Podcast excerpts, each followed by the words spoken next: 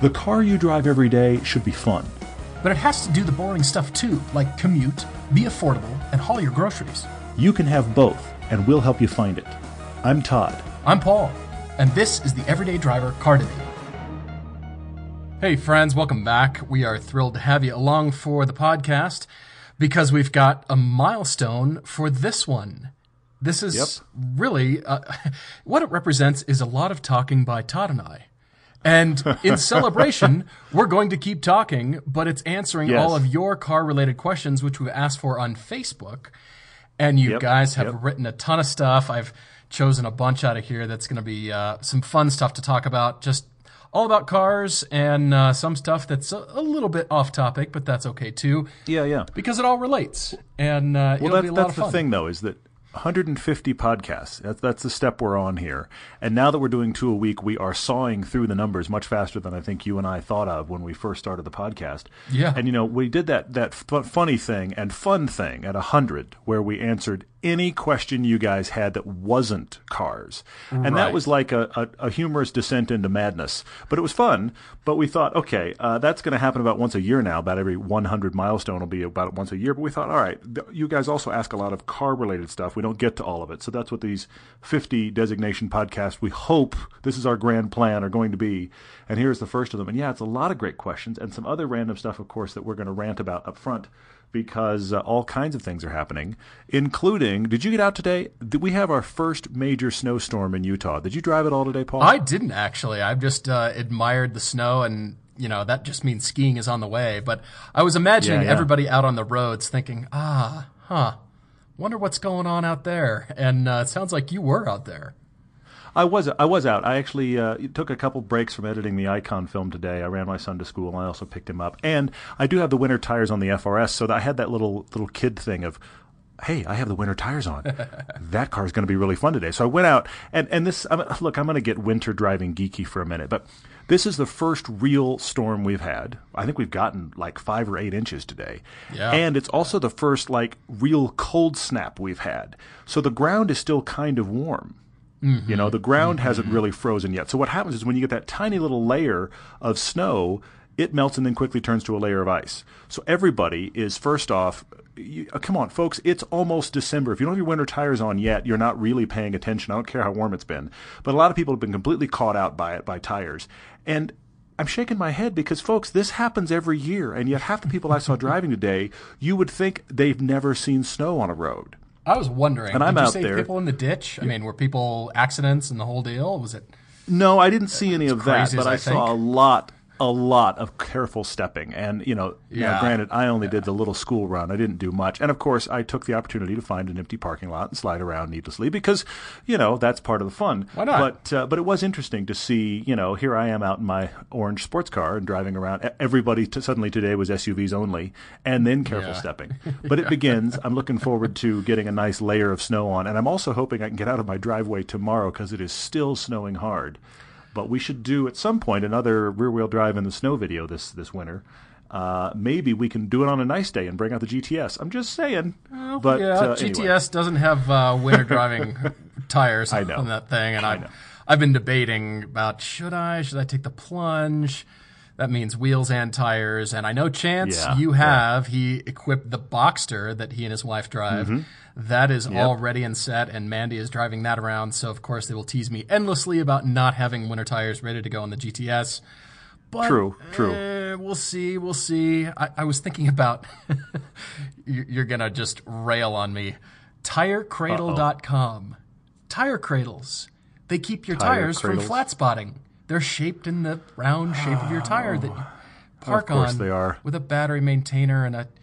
Yeah. Of you- course they are. Yeah. Mhm. Anyway, yeah. should I get these? I wish I was surprised that that exists or that you have looked at it seriously, and have. yet I'm not surprised of either one. The, the real question is, do they have a Porsche branded tire cradle? Because then it's a done deal. It's you're you're right over the edge. If the Porsche Panamera or, or Panorama or whatever it is magazine starts selling Porsche branded tire cradles, we can all wait for that shipment at your place because it's going to happen.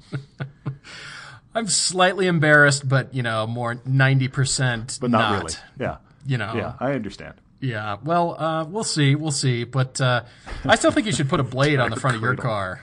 You should just Well, that's you know the thing, though. embrace The- it. Plow your The, neighbors. the front the front fascia of the FRS is almost snowplow shaped to begin with. It's like a big snow shovel maw anyway, so I practically will be plowing the street. But it, you know, as I'm I'm a weirdo because I just think it's fun. I just was out there today going, yeah, I'm the guy in the sports car and I'm good with it. It was it was very fun. That's awesome. But uh, so that madness has begun. Uh, you know, actually, another thing that's, that's happening now that actually Chance, you talked about Chance, just reminded me today. We are on Drive Tribe, and it just went public today. Not public like it was an IPO, public like if you weren't invited already, now you can get on. Mm-hmm. So everybody is invading Drive Tribe. And, you know, we talked about it on the podcast a few weeks back about we don't really know what it is. And that hasn't changed. We still don't really know what it is. But we decided it was important to at least have a presence on there. So if you are a person that is digging around on Drive Tribe, if you're curious about it like we are, if you're signing up for tribes as we've done, we would love to have you with us, of course, on our tribe there at uh, at Drive Tribe. We will have a few things that we'll post that I'm sure won't be elsewhere, but most of it, candidly, is going to be helping people that are on Drive Tribe find our content on YouTube and elsewhere. That's the reason for that. Uh, that that tribe there. And the reason we've done that, kind of back to what we talked about, is we don't want to put anything on Drive Tribe for them to monetize, but we can't. Mm-hmm. so we're going to try to get people. We want we want to have a presence. We want to have people know that we exist. But if you find us for the first time on Drive Tribe, we're going to try to get people headed toward our work. But all of that to say, of course, if you join our tribe, that helps other people see it and find our work as well. So we would love that. Thank you. Yeah, absolutely. If you're not familiar with Drive Tribe, we still aren't really either at this point, but it's positioned as a digital hub for motoring. So as Todd is saying, videos, articles, Yeah. social media, and I'm thinking we've already got that, so why Yeah. do we need more tribes? Yeah. But okay, if it catches on and it's a thing, I mean, I'm reading here Oliver James Webb. Ollie Webb, I had the pleasure of meeting him at Goodwood Festival of Speed as the test driver for BAC Mono. Good guy and super fast driver. Uh, just about everybody you can think of in the motoring world is going to be on there, uh, as are we. So find us on a there. huge splash initially. It'll be interesting to see where it goes and what they do with it because I think that's unknown. But obviously, cl- connected with those three Grand Tour guys and their history, everybody's super excited to get involved. But I think it's really, I mean, what is it in six months? That's what I want to know. What is mm-hmm. Drive Tribe in six months? Because it'll either be the place where everyone is, or it will probably whimper and die. I, I, I'm just really curious. Nobody Yeah. knows yet. Yes, and uh, good news, everyone. Todd, as you can hear, is not dead under a pile of footage. He is is alive true. and talking. This is not, uh, you know, a pre-programmed robot voice. He has been working so hard on our icon film, and it is nearing the finish line with an expected to release to be announced very soon. And uh, we are really excited to share this film with you. It's going to be early December 2016, all about BMW M3s, celebrating the 100th anniversary of BMW and the 30th anniversary of the M3 as a model, as a car you can buy. Yep. So we've got this. We've been just yeah doing a lot of work on it, and Todd has been really killing himself. I saw the final cut, and uh, wow, I'm Mm-hmm. I'm thrilled. I cannot wait to share this with you. It's it's really Yeah, I'm really turned out. So congrats. I'm I'm I'm glad you liked it so much. I mean, obviously, I have been, you know, eyeball deep in it for a long time. So all I'm thinking about is summer driving roads and BMWs. So every now and then I have little ticks, and my wife has to smack me. But anyway, the uh, I I am settling out. The picture here's the here's the update. The picture is locked. Picture edit is locked. Which, if you know post production and all, you may not. But you have to lock the picture in order to send it out to other folks like the mix and folks. If you change the picture cut after that, it is seriously problematic for all of the later steps. Right. It is going out for mix. It will have a 5 1 audio surround mix for the Blu-ray as it ha- has had on our last few films. Uh, I will be doing the color correction, so that's what my next step is. Then we got to do the Blu-ray master and all of that. We are hopefully a couple weeks away from release on that. We will lock it down for sure and let you know. Uh, we are going to do a small premiere in the Park City area in middle of December. So we'll let you know that as well. If you want to swing by or you live in Salt Lake, Park City, we'd love to have you. So all of that information is forthcoming. But I can say with certainty now, we really do have a film because picture's locked. And it needs to be in order to be mixed. So that's where we are. Yep, and along with that, we keep thinking of T-shirts, which is kind of fun. Yeah. We keep going. Uh, that would be a great hashtag, or that'd be a Yeah, great yeah, yeah. phrase. So we're gonna do some Icon T-shirts. That's the name of the film. If you haven't caught that by now, Icon is the name of the film, and uh, we're gonna produce some T-shirts so you can buy those and find all that stuff under shopping, under the store on the everydaydriver.com website. So we will. Well, we'll and, and, and I want to. I want to encourage people to, to look at that logo because this is a logo that Paul created. And we were in the middle of the shoot for this BMW shoot. And I don't remember who he initially came up with it, but we talked about it being called Icon. And then somebody came up with it should look like the M3 logo. And Paul went, I'm on that. I can make that happen. And it looks amazing. If you've seen the trailer or you've seen any of the things we've posted where it's shown the logo above the cars, that M3 looking logo that says Icon, that will be the shirt. So if yeah, you're interested in that at all, it is coming. It will drop the same time the film does. So more information on that very soon. And of course, we've also got our host shirt, 50 years of 911. Many of you have ordered that and and written to us and said thank you for that shirt. We also need to make a version that can be printed on some dark colors with a white version. That's uh, forthcoming as well. And a cool shirt about pilgrimage. So if you are if you've ever asked us about shirts, we've finally done it, and it's under the store tab as Paul mentioned. Finally. this is great. Well, uh, we are jumping in, as we said, podcast 150. This is crazy. I can't believe we've been talking is, that long. I mean, there's other podcasts that have been going far longer, but it, it is a milestone. It feels good to be interacting and really nailing down the format and how we help everybody find cars and spend their money. I really love it. Yeah. and as you said, as as as you said, it is shocking to think about we have done that much talking that is now recorded. So uh, you know, those of you that are still writing to us and saying, "Hey, I just found the podcast and I started from episode one," there's a part of me that wants to applaud you, and another part of me that goes, "Don't injure yourself." So uh, you know, I'm I'm really glad to have all of you that are listening. And if you haven't rated the podcast yet, we would love for you to do that. But first and foremost, I mean, you've written in all these really cool questions. We want to try to get to a majority of them tonight. That is the reason for this podcast. Where do you want to start? Let's just jump right in since we're talking about films. Austin Boone wrote to us about the pilgrimage trips that we did. The first Yeah, one yeah. was our first film from 2015, where Todd and I and Tom and Edgar went to the Nurburgring and Mm-hmm. went to Spa Francorchamps, and that was our first pilgrimage. And out of that grew Yeah. subsequent trips that we have also had in 2016. He wants to hear about all the other stuff besides the tracks. So food Sure. and restaurants and interactions and German culture. And I, I want to Yeah, jump yeah. in, Austin. That's a great question because Okay. I love the German culture. I mean, especially Autobahn driving and the great privilege that is the Autobahn that's mm, bestowed mm. on everybody there. That's why we go, and that's part of the reason we do this. But uh, yeah, just being in the culture and enjoying things and noting similarities, differences. I, I'm just noting in language alone. I can't speak German. And Sure. you know, words like kindergarten we use in English all the time. Very German word. It's a garden of children. And learning about how much the Germans like beer and like the sunshine, and it's because it doesn't have, you know, the, sun doesn't come out very often, so they soak it up. And it, it's funny. I'm, I'm sure Germans look at us and Europeans look at us, and you know, stereotypes are time saving and and uh, marvel at that. But you know, same thing here. We're we're marveling at the amount of uh, beer, schnitzel, spätzle, pork knuckle, and uh, Well, but, gosh, other but here's the thing: when you, we go. you don't you don't have to go. It's like any it's like any tourist culture. You you can go to any country and you can get the stereotypical food of that culture, which is shoveled toward tourists. I mean, pick your Yeah. destination on the planet. But you know, all of the locals typically end up turning their nose up at, oh yeah, of course you you came here and you went there to eat because. With very few exceptions, the places that the locals are going to go to are not the places everybody else is going to go to. But here's the thing: I am a I, I eat like a child. Okay, I eat like an American child. So as a result, I would like a, a, large piece of meat and some French fries. The Germans can do that. The Germans can do that well. So I'm always very happy when we eat in Germany because it's very easy to find stuff that I naturally want to eat.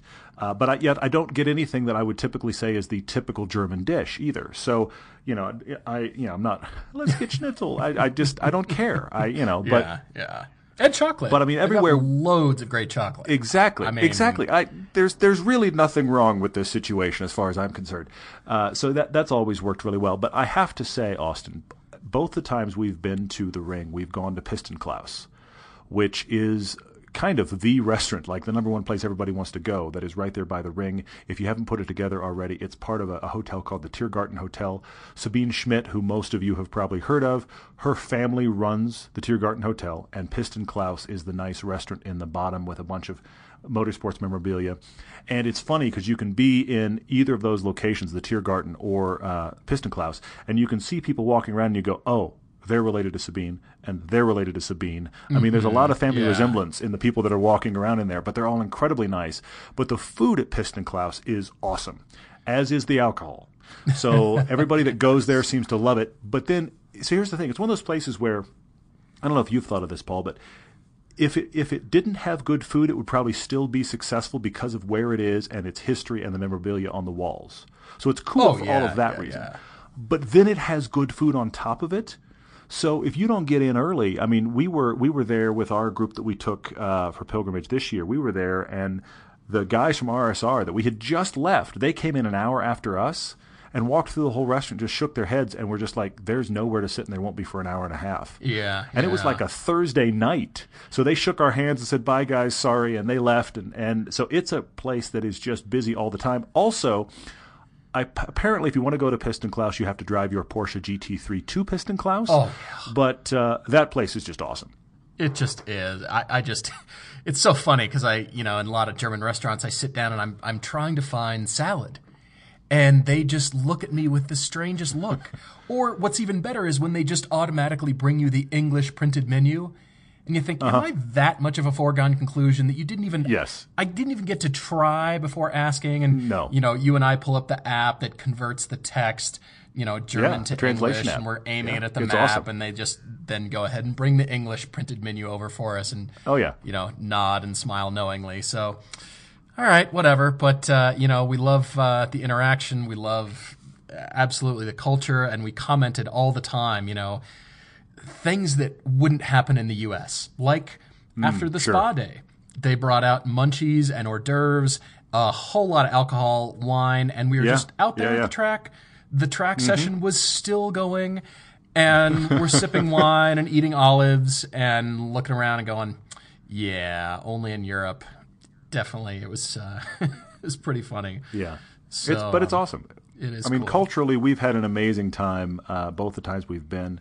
We really haven't run into anybody that was difficult. We've had great experiences. So, I mean, nothing but, but good things to say there. And actually, this transitions easily to Charlie James, who lives in Germany. When we were there this past year, we actually had a, meetup when our when the folks that came on the adventure left. We had a meetup with folks that were in Germany that, that follow the show who wanted to come join us there in Frankfurt. And Charlie actually has been stationed there, and he actually was one of the people that joined us. We met him last year at the ring. I mean, this sounds like we go to the ring every weekend. We don't, but we just had some really good experiences.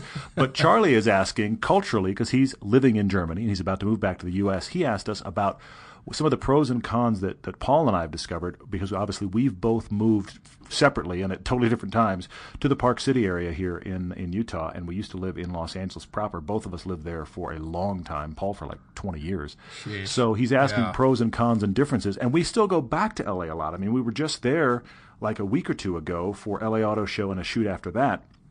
This is a great question, actually, Charlie, because the biggest thing, I know it's going to seem so crazy obvious, but traffic. Yeah, There is essentially comparatively no traffic in Utah. Anytime anybody tells me they're stuck in traffic in Utah, I have I have to try not to laugh at them. so traffic is one part of it, but then conversely though, I mean the reason there's so much traffic and people in California is because the day today in California was sunny and 70 degrees. I mean mm-hmm. it just Yeah. I mean, here we are talking about I've got winter tires on my car. People don't know how to drive on normal cleared freeways, and all of the fun driving roads that are in the film Icon are snowed in and gone for four or five months. That's a bummer. In California, if you can get yourself out of town, you've got great driving roads anytime you'd like to go. And that is a bummer that, that we don't have that here. But I avoid traffic and I get to ski by living here, so that's good. Yeah, I would say the traffic is occupies the top three spots on my reasons to live in Utah. The lack thereof.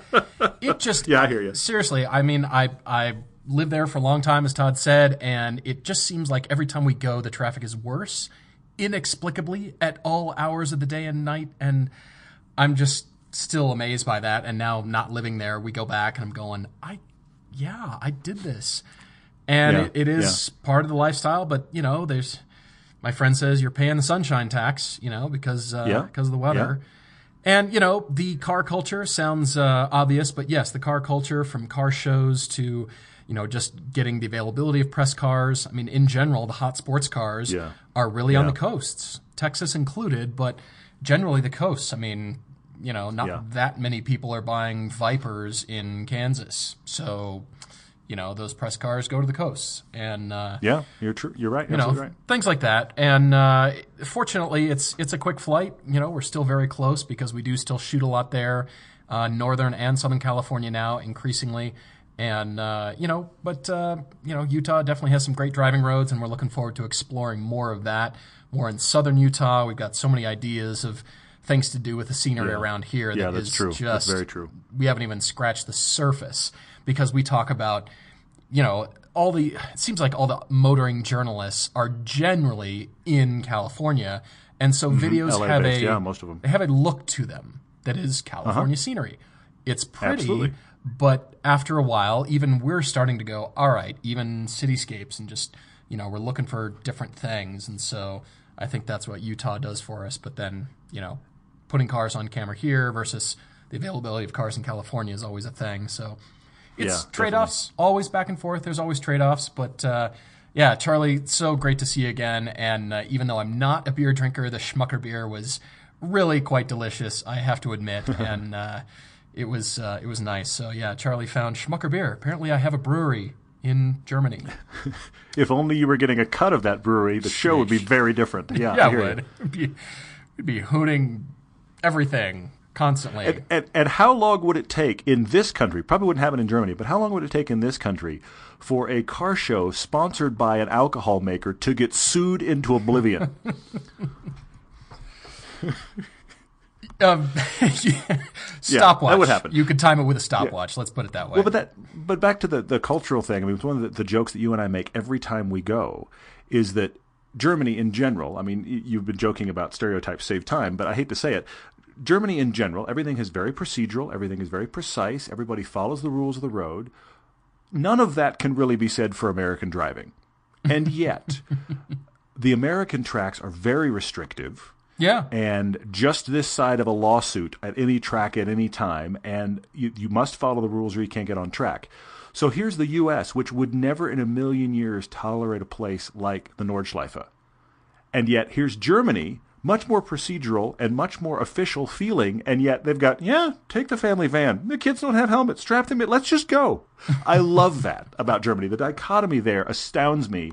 And every time we drive that track, we look at each other and we go, this would never happen in the U.S. No one would tolerate this for five minutes. Yeah, So we're glad that it's there. Yeah. But anyway, what, what else did you like? Oh, looking down the list here, Clement Lau asks me, when I order my Jag F Pace, what options or packages will I be ticking off? Yeah. I- I'm so presumptuous. On my part, I mean, I, I talk about that, but Todd has actually brought up the Volvo, the XC90, which from a design standpoint is absolutely brilliant.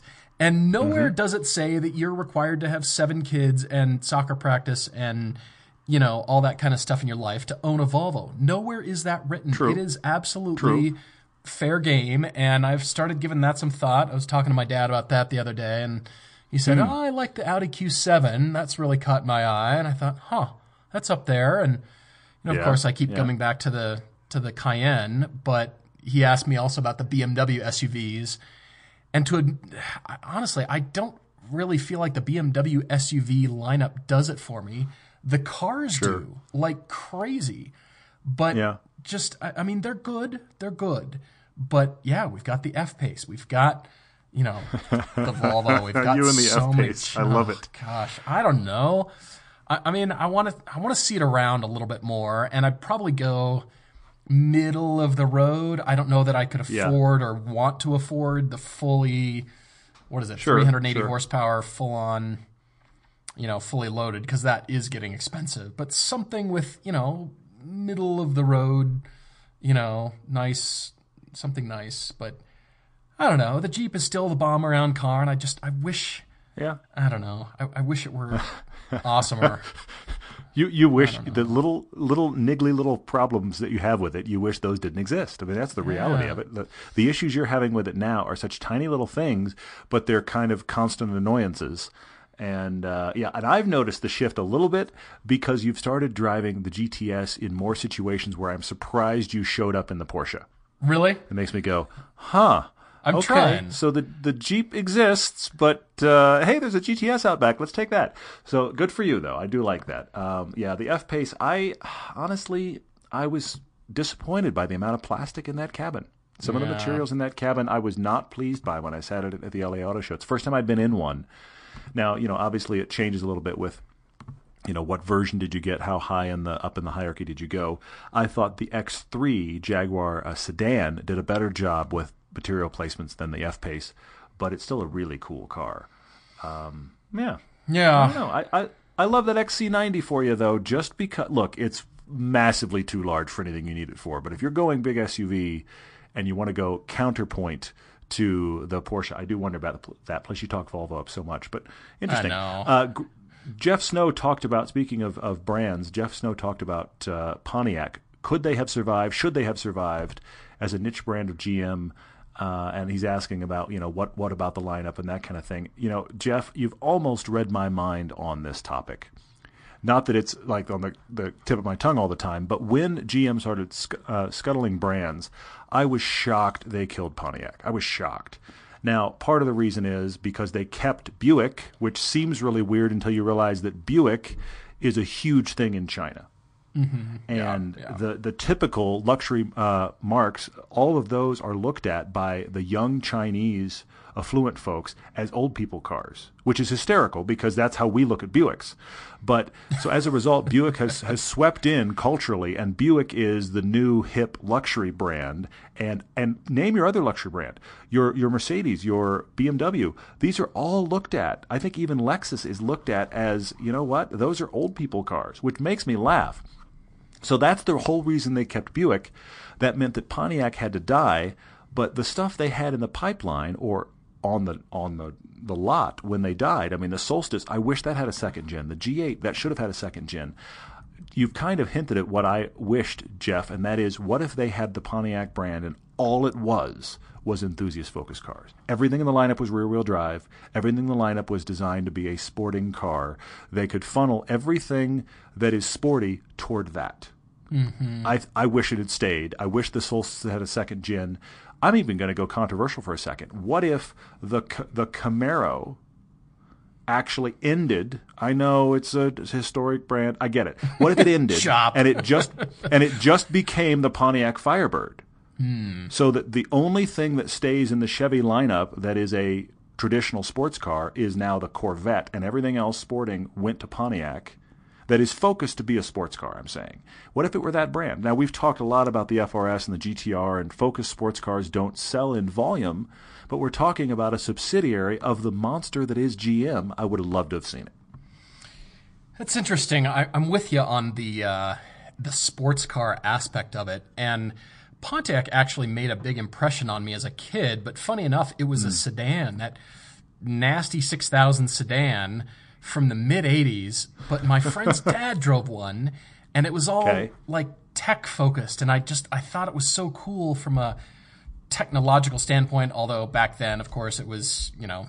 Hey, I was young. I was very young, so it, it's funny what leaves an impression on you. But I always Digital thought, dash. it's digital numbers. Oh my gosh! And uh, it That just made this, cool- it's like this impression. it's like a, you know what it is.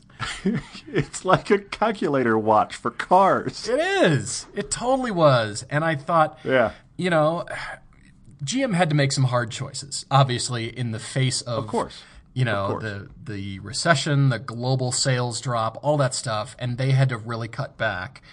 And it was hard to foresee Pontiac moving forward, I think, even though, as you said, the small, nimble, lightweight sports car niche like the Solstice that they began with. Mm-hmm. What if we were on generation three of the Solstice right now? I mean, how no much, kidding. how cool would that be kidding. with the turbocharging stuff that GM's got? And what Yep. if, Yep. since they've got this sort of a bit of tech background and kind of, you know, had that in their lineage, what if the Pontiac brand was all electric? Much like BMW's i brand. It's a brand within a Hmm. Interesting. brand.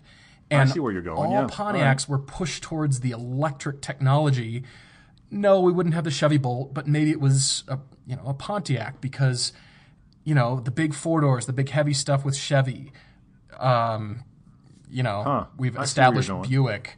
We got rid of Oldsmobile way back when, but Pontiac could be this super high end tech experimental thing. They could come out with low run versions of you know lease only this super amazing whatever electric thing and try it out, and then they would push it forward with more mainstream electric vehicles. But who knew? We we never saw this coming. It was hard to hard to do that, and they whittled the entire brand down to four brands, which is fine. But I just Yeah, think yeah. that could have survived. What if it were small, nimble, lightweight electric cars that could have led the okay. industry that nobody has? I see your I see your i i brand like BMW. I see where you're going there. That is, you're you're building a sub brand under that. mar- okay, all right. I see where you went.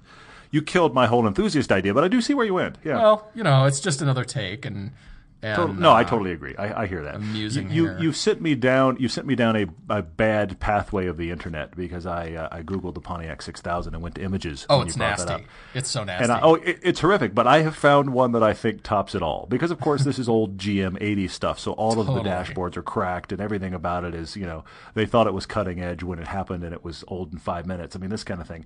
But it has kind of a two tier dash. If you can't, and you may want to look it up. I should actually post this picture. I'm going to save it and try to post it. But uh, Uh, I have found. I have the found 80s. the bad cars. I have 80s. found the hmm. ultimate. No, no, no. This is just this is some car where a guy had a Pontiac 6000 and it's a photo that kind of takes a while. You keep seeing new ridiculousness about it because he's changed the steering wheel to something more modern, which is not too much of a surprise, even though the steering wheel is awful.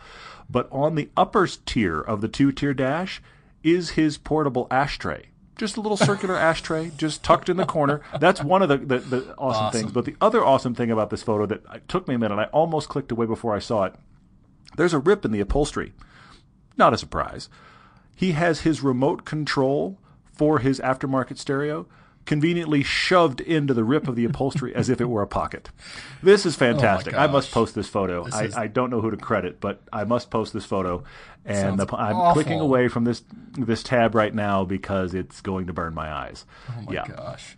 I mean, not to give terrible GM cars from the 80s any love. That's not the point. It was just the square buttons and the, you know, No, I get it. No, digital I- this well, and but- self-leveling leveling suspension and it just looked like I don't know, it just looked cool to my But- young eyes. But the little, but the little kid, you, it, when no one else has a car like that, I, I see that. I see that. I mean, come on, my son thinks the FRS is the fastest car on the planet. I mean, kids have weird imaginations yeah, about cars. and we're all okay? like, um, so, but you know what? It is to him. It is. but it is, it is, you know. So anyway, uh, what else do we have here? What else did you like?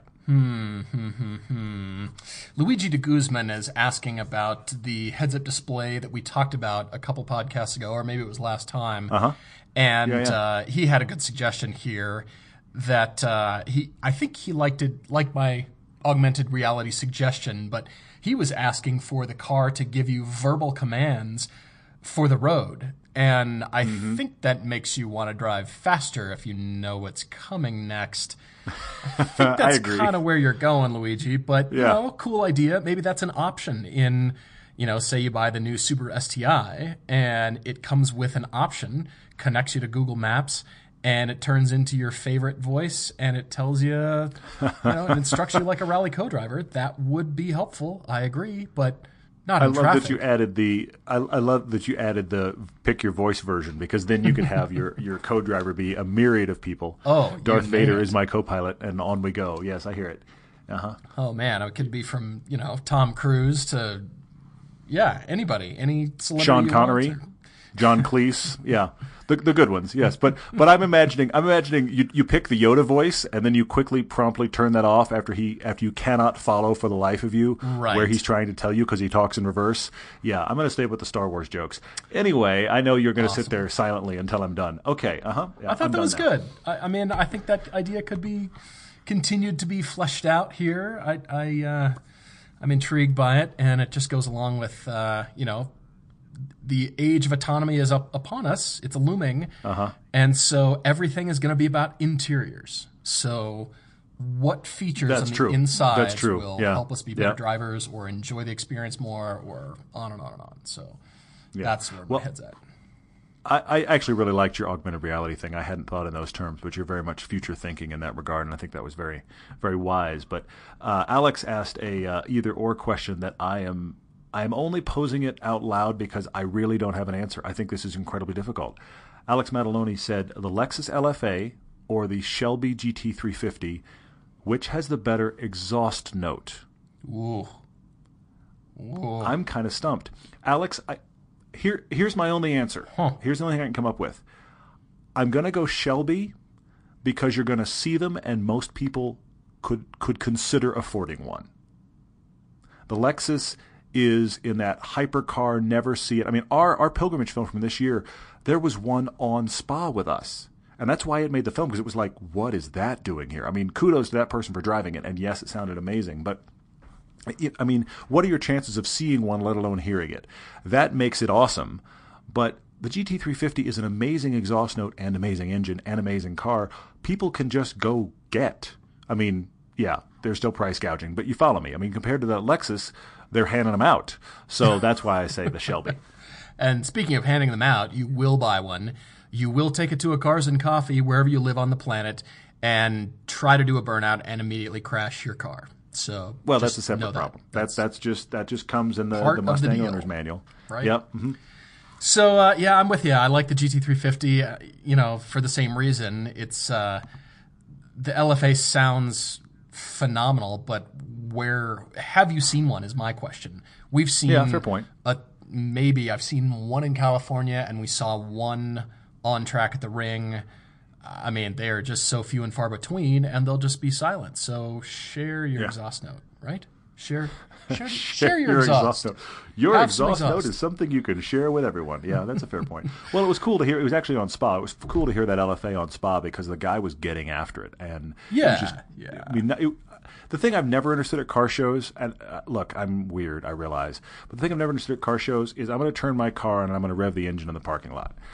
I want to hear the engine screaming because the car is moving. Uh, maybe I'm alone in that, but that was the thing about this LFA is it sounded amazing, but the guy was pushing too. He was driving hard, and it was cool to see both of those realities. It sounds awesome because it's being driven as intended. That was just cool. Yeah. Yep. All right. Uh, jumping along here to David Watson's question about concept cars.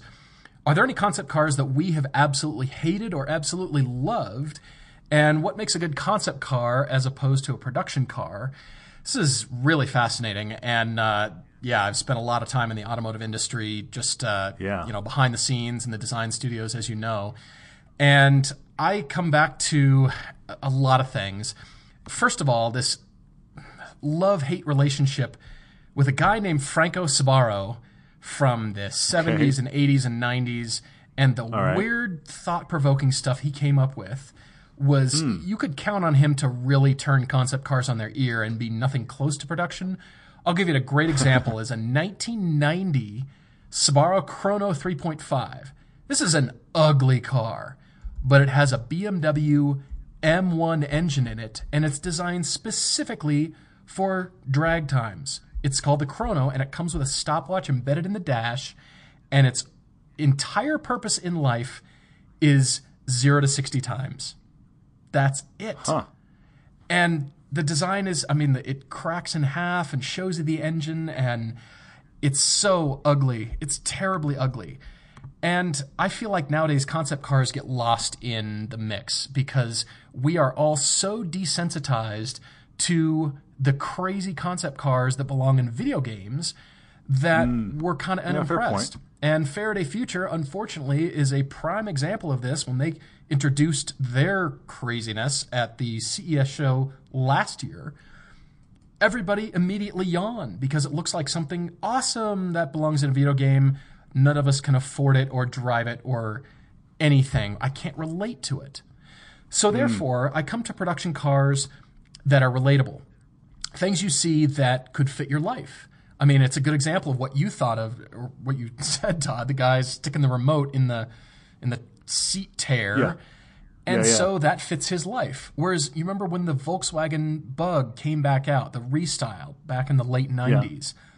Maybe you didn't want a flower in that flower vase. Maybe you wanted to put your cigar in there and it fit your life better. So, production cars are, of course, going to have to meet all kinds of crash testing and federal regulations and all that kind of stuff.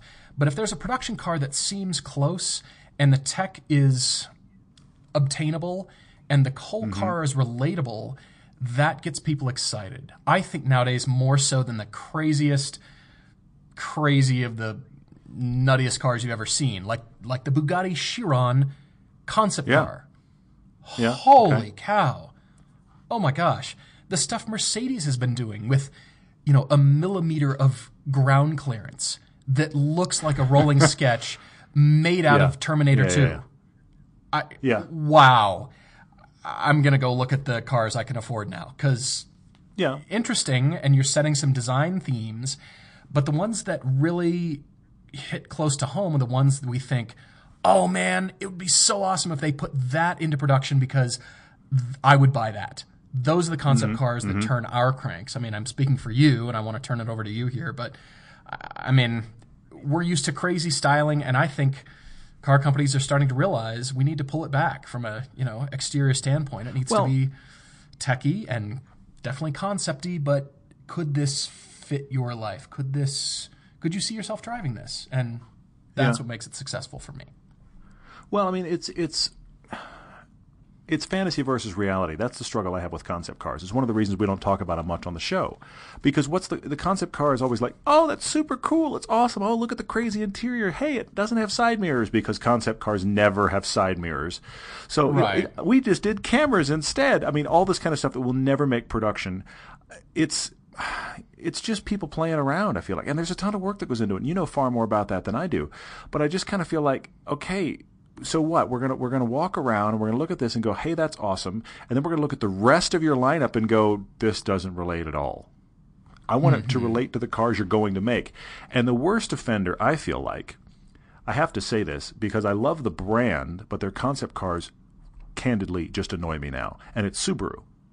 Mm, they sure. have had such a running trend. I don't even know how long it's been going. I think as long as we've been car journalists, a running trend of Subaru drops some concept car and you just go, "Whoa, that's cool. Look at the styling. Wouldn't it be awesome if what if that's the next WRX? Hey, that's the coolest looking Subaru ever." And then when that car that that's supposed to be actually comes out, looks nothing like it. Looks nothing like it. I mean, they've had four or five WRX STI concept cars where everybody has just been jaw dropped and been like, you got to build that. And it's like they laugh in a corner and go, just kidding. So, I mean, that's, they, they just, those Subaru concepts, I want to see those cool concept designs. It's like they have a different designer who's locked in a room who just does cool stuff for Subaru for them to show at auto shows, and they have a different design department that actually works for them. It's very strange. I wish they would Yeah. merge because I feel like they are the most disconnected car company in that regard, which is too bad because I like their products. But yet, one of the, the constant criticisms that's levied against Subaru is their cars aren't attractive enough. I mean, especially the WRX, for example. That's been its issue forever. So mm-hmm. let's come on. You you have the talent to make stuff that really impresses people and makes them look twice, and it's not making the assembly line. Let's merge the two. I'm just saying. You know, Yeah, yeah. and you know, in some cases, the concept car is done after the production car is ready to go, because they've got this mm. production, and then they need to get the public excited about the the production car coming out, and so the it looks pretty close. I mean, they're not going to change too many things; they're just gonna you know change some styling and tweak it and make it a little bit sexier. Sometimes that the case that's the case. A good example of something that is well done was the brand new Ford GT. So talking about two modern ones right now is the Ford GT Sure, yeah. that was introduced in 2015. The, Yeah. the the production car was nowhere near completed, but everybody looked Mm-hmm. at that and could relate to it and could say that looks really close to production. Ford Mm. build that. And the one that is coming out as a production is going to be very close to what they introduced yeah. even though it's a crazy looking car and you know all those things. And then one last one here is a brand new modern concept car that just came out, Renault Trezor. This is really notable because of the surface skin that they're doing. So no hmm, longer is hmm. it about interior features or the exterior design, it's all about the textures on the skin and the way the the skin interacts and uh, yeah, it's really fascinating. So look that one up, and uh, yeah, you'll you'll get an idea kind of what I'm talking about here. That's really thought provoking, but of course the car is nowhere close to something we can afford or own or Sure. nearly production. But you know that Ford GT is a great example. That is you know that Yeah, looks ready very to go. close. You know. Yeah, very close in that regard. Yeah, that's a good point. Speaking of concepts versus reality, I wanted to jump down to Lucas's question, then come back to some others. But Lucas asked, "What's wrong with the Lexus RX 350 egg?" I think he's actually specifically saying, "Look, it's it's big and comfy and drives well. and It's reliable. Why the egg?"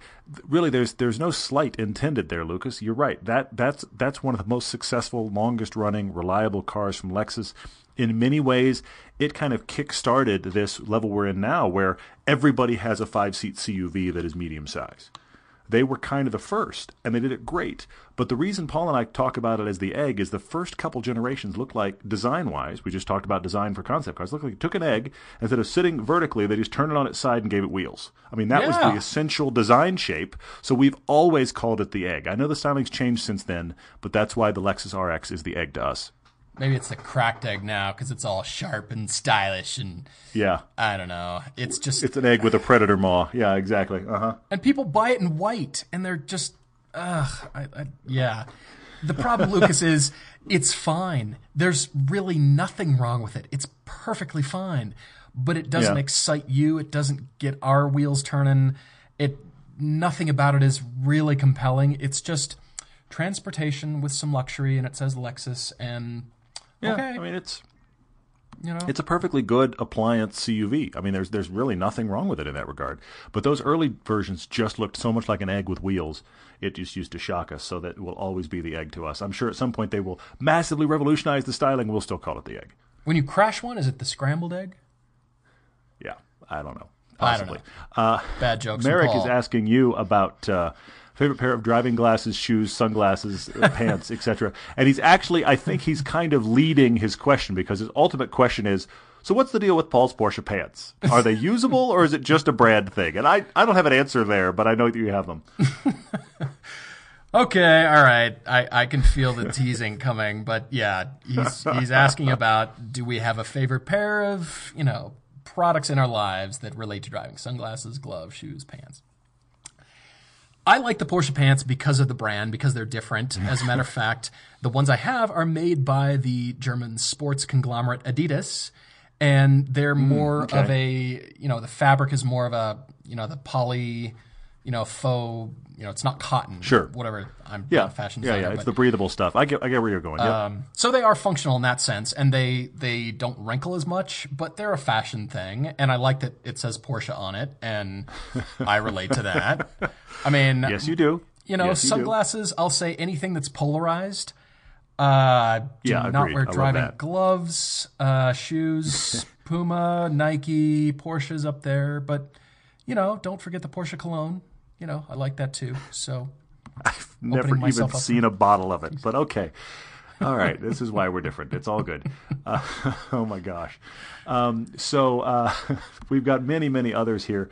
We should jump into a few others. We're headed up toward an hour here soon, so we'll have to wrap it up. But uh, um, Romeo, I actually wanted you to speak on this. I want to give you my uh, headline on it, but I really want you to speak on it specifically, Paul. Romeo is asking about car colors. We got a lot of good design related questions tonight. He is saying, are there certain cars that look better in certain colors? And he's also asking why. And he's asking in design terms why. And look, I, I drive an orange car. I would happily buy a Lotus Elise in their yellow, orange, red, or their uh, their crazy green. I would happily own. I don't mean British Racing green. I mean eye searing neon green. That green. Uh, so you know, I'm the guy that likes bright colored cars. I think sports cars should be in bright colors. I also think that non-sports cars shouldn't be. But um, so I like bright colors, but I think in general for me, and the FRS is a decent example actually.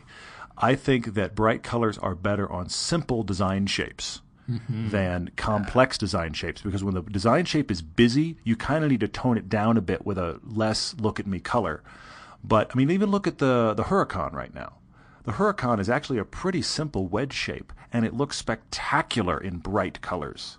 But you get something that is, uh, I'll give you a counterpoint. The Lexus RC with that crazy predator maw and all that. that doesn't look as good in bright colors because there's so much going on design wise. I just kind of want to back it off a bit. So uh, there's there's my headline on it just from personal experience. But you as a designer, I think he's kind of more talking to you. Yeah, yeah, I, I really like this question because color says so much, and every major car manufacturer on the planet has an entire huge color and trim department that are staffed by professionals, always seeking out new materials. It's the same way when you look at a motorcycle, the first thing you look at is the seat. And if the seat looks comfortable, you think, huh, that looks like a comfortable bike that I'd like to ride. So when you look at materials and colors, that definitely says something. And there is a science. I mean, there is huge, deep discussions and a full on science to colors that very much take their cues from the fashion industry. I Hate to tell you, but the fashion industry dictates everything else in your life products and uh, furniture and everything else. Just note as the things, you know, as colors change year to year. There's subtle differences. A good example is that new Porsche pastel blue on the 7118 Cayman. I've got the dark sapphire yeah. blue, but Yeah, that's yeah, kind of we're kind of going away from that. That was a 2015, so old, you know. Now Yeah, it's that was so last year, Paul. It was so I don't even know how you can drive that car. I know, that I color just- is so last year. I just ah, I almost gag every time I drive it. Just I'm forced to drive it. I know, I know. I mean, the you know Hondas and the economy cars from the early '90s were this turquoisey green that was popular then. Yeah, yeah, but it was dictated by fashion. But it, it's also dictated by the use of the car. And Todd's car is a great example. Simpler shapes. So Ferraris from the '60s, clean sculptural designs Mm, yeah, yeah, yeah. with a singular design element, a singular side intake, like a Lotus Elise or something like that, on which bright colors look great. But then the use of the car comes into play. The the Lamborghinis, their hotness, they're so aggressive and they've got to get a color to match. Can you imagine a Lamborghini Yeah. in champagne fish scale metallic gloss? No. The, the, the, the Camry champagne color, the Camry champagne color from the 90s on a Lamborghini Huracan, and we all want to kind of gouge our, our subconscious out right now for even thinking of it. Yeah, I get it. Mhm. color says so much to our eye. The deep ruby red that can work well on a Ferrari F12. It's also it can work on an SUV, so you know there's some crossover there. But the bright colors work well on aggressive, you know, cars that want to be driven hard and fast and are marketed as such. Sports cars, full-on sports cars. Can you imagine yeah. rubber ducky yellow on a Hyundai Elantra? I, I dare you picture that one and get Yeah. back to me when your eyeballs pop out of your head because no, no, thank you. That car is never going to be seen going fast unless it's on a car chase on a California freeway. But that Separate notwithstanding. Yeah. you're Yeah, never yeah. going to see those cars in you know some bright hot color. It's always going to be a variation of a very sophisticated subdued color. And with those cheap cars, they want to make them look more expensive than they are. So it's a Mm, fair point, yeah. sophisticated, neutralized, you know, hues and tones have been very massaged, and there's a whole art to that. Whereas Ferrari, bright Ferrari red, bright Porsche red just pops. Yeah. And right. The right. car itself is sophisticated, and so a fun, sporty color works so well on that. It, it just it depends, you know. Imagine a hot sports car in some of the more boring Ford or GM colors, and then do the you know the opposite, the Sure. Sure. Yeah. Yeah. you know the hot cars in in uh, The the the brand new Chevy Malibu in Lamborghini Huracan orange. or that that nitro green or whatever they call it, just like Yeah, whoa. Uh, Yeah. this car will never Perfect, be yes. driven or doesn't have the performance to back up the shouty color. So Yeah. Yeah. That's an I interesting point. love too. Debating I this see that. question. I'm I'm very fascinated by this, and and uh, you know it's it's always going to be so tweaked and tuned, and and ever sophisticated colors are coming, and um, yeah, I, I'm I'm Well, and, and I I rage against silver and gray, which have been top colors for cars forever. But I rage against silver and gray because my, my joke has always been, and you and you've owned. I mean, you your Audi A4 wagon was actually a very nice Audi silver color. Yeah, But yeah. you know, I, I I rage against it because I feel like you didn't even bother to pick a color. You just it's approximately the color of metal. Okay, let's yeah, that's good enough. Ship that out. Uh, but I know it's very popular. But I but again, I'm the guy that I would buy the bright orange, ridiculous eye searing Fiesta ST. So it's a cheap car in a ridiculous color because I'm essentially an overgrown child. So I, I understand. Yeah.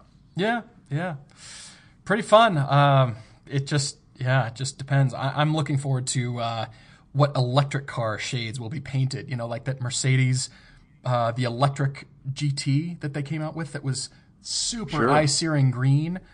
Yeah, yeah, yeah. But now the GTR is a backed off, you know, still bright green, but a whole different shade. So I'm I'm excited for what, you know, what do you color do you paint an autonomous car? Is well, it supposed to blend it comes in? Back, yeah, it comes back to that thing that you said where is design even going to matter? I mean, will an exterior color be relevant? Uh, it, will be, I think, much more about the interior colors, and the exterior color will be whatever you know, the color of your wall gray. Because who cares? You know, who cares? Yeah. You're not looking out the window. You're looking at the cabin around you and at your smartphone because the car is doing the driving, and that's probably where we're headed. The future is white, people. So buy a car with a really cool color. The end. Unbelievable. Unbelievable. What else have you got here that you liked? Hmm. Mike Schmidt asked about wheel design, also making a break in the oh, look of a car, and you're actually back to your stock wheels with the winter tires and hating Sadly. life, although you're, mm-hmm. you know, much uh, more handly and fun in the snow. yes, man. It's uh, no, I mean that, that's the thing. Those tires are. I mean that that was the best thing for those wheels because they're wheels I don't care about. I don't like them, but if they get beat on, okay, perfect thing for winter tires. But Mike Mike's actually asking. I do like this question. He's asking about what's the deal with bad wheel design, and I would I would say to you, Mike, the problem is while I agree with you that I hate the FRS stock wheels, I have met a lot of people that really like them. You so have? it's such a personal thing. I have met a few who are like, "No, really? I like the stock wheel," and I'm always like, "Real? You you do?" I mean, you you can probably speak to it much better than I can, Paul. But I I think it's a merging of what they want the car to be versus what the car might not be. I mean, you've always talked about how more spokes typically mean nicer car. Those stock FRS wheels have got a lot of spokes on them, mm-hmm. and then I also am sure there's an economy of scale of okay, we but we can't have that few spokes because it's harder to manufacture. We got to make a ton of these. We got to make it cheap. All of that stuff starts to happen. And there is such a good aftermarket. I mean, I love the PF01 Enkeis that I have for my summer wheels. Love those on the car. Those wheels have set the car off that I do turn around and look at it. Mm-hmm. And otherwise, yeah, I mean, have. I like the car otherwise, but I just am like, yeah, those wheels just don't help it. But it is amazing how many uh, manufacturers, especially on the cheaper end of cars, it's just wheel. And they very rarely are that interesting. Uh, you get to the higher end of cars and you start getting options that are interesting. But I also think, I'll go to Porsche, for example. A lot of times, the base car's wheel is kind of eh and the ones you want are the 20s that look really great, that have good yeah. design. Yeah. And that happens at all price points. But the FRS is obviously made to a price. And so the wheels are nasty. But I, why do you think it happens, though, Paul? It, it, uh, it can be dictated by the accountants if, uh, you know, those wheels need to be shared on a different car or you know, you have a lot of spokes on your wheel on that stock FRS wheel, but a lot of them are yeah. blacked out with mm-hmm. only five left polished to indicate some sort of sportiness. So yeah. it depends on the manufacturing process. I mean, those are just going to be very cheaply cast wheels, and what design will fit that that will still lend some sport and some function. And they've got to be narrow, and you know, then it just decides, you know, comes down to the decisions of the people in the design reviews. But I also will add aftermarket wheels they look great by themselves on the website. But then if you try yeah. to put your favoritely chosen wheel that's way too busy on your car, suddenly you've gone into just way overkill. It's suddenly tasteless. So you've got to yeah. really back it off into all right, am I doing sporty driving, just a simple, clean five spoke or six spoke? Or is it more of a luxury thing and you want some bling and, you know, all that kind of stuff? But it's so easy to get ugh, it's so over the top very quickly. Um, it uh, it just depends. I mean, on uh, on the manufacturer, the manufacturing process, and the amount of effort I think that goes into really designing the wheel. Maybe it just comes down to the amount of time they had, and like, you know what, we'll call it good and go with that one. You know what I wonder right now, and I don't have an answer, and somebody might, and it's like a now I'm kind of like in a research project that I won't find the answer to while we're on the podcast, but the I just was thinking again about my wheels I wonder if any time in the last five to ten years Has Subaru or Toyota sold a car with the same wheel design, but all the spokes are shiny, and so it looks like a different wheel? I'm wondering if it's a parts bin wheel. Possibly. I, I'm Possibly. just, or you know, what? Where else has that wheel been seen? I, I, I'm just now thinking that Uh, maybe it's a wheel they made for that car, but based on just the economy of it all, I kind of wonder if that's even possible. But there, there are so many things about the wheels have got to cross to different different models, and I mean, you know, Subaru's done the same wheel on a lot of their cars forever, and so has Mazda. I mean, it just makes sense. You make a wheel design that has to work for everything, which means on some designs it's going to look great, and other designs it's going to look like, why is that wheel on there? Well, that's the only wheel we're making right now, so it has to fit on everything. Hmm.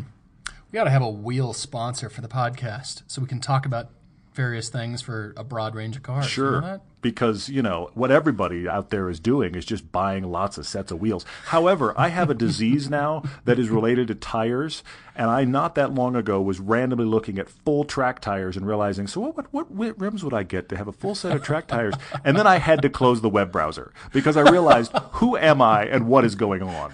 You know, I, I want to have uh, all these people, you know, do you want to tune your car with all the things you want to do. I want to have like a Pez dispenser of rims with wheels with tires on them. It's just like, oh, well, look, it's it's, I, and I need a pit crew apparently if I'm going to change wheels like this. But yeah, I mean, I want to have my, you know, this is super sports. But now, oh, you know what? Super sports aren't good enough because I'm doing a track day. It's ridiculous. Oh my gosh. Uh, honey, I spent $6,800 on wheels.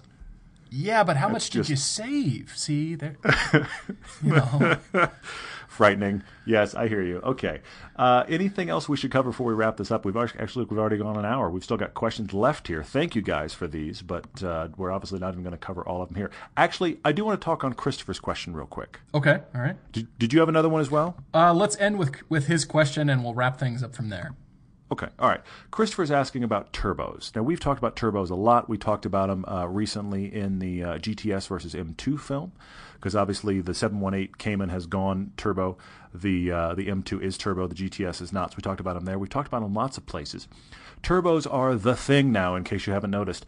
And Christopher is pointing this out as okay, what's the deal with turbos? Why is everybody putting them in? Of course, he acknowledges it's for quote unquote efficiency. and uh, but but is it a better thing? Is this where we're going? Will it ever come back? Uh, Christopher, I think this ship has sailed, unfortunately, because turbos.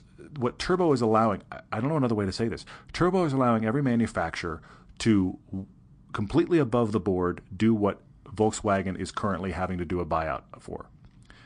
Turbos allow a manufacturer to have a car go through the miles per gallon test, and because it's able to do the miles per gallon test not on boost, it gets incredible economy figures that would not be possible if that four cylinder were a six or the six were an eight. But then you go drive it as normal people drive it, and you get the same gas mileage as if you'd had the bigger engine they had in the last generation. This isn't helping, but it is helping for regulations and for CAFE numbers and for MPG numbers. It's the primary thing driving it.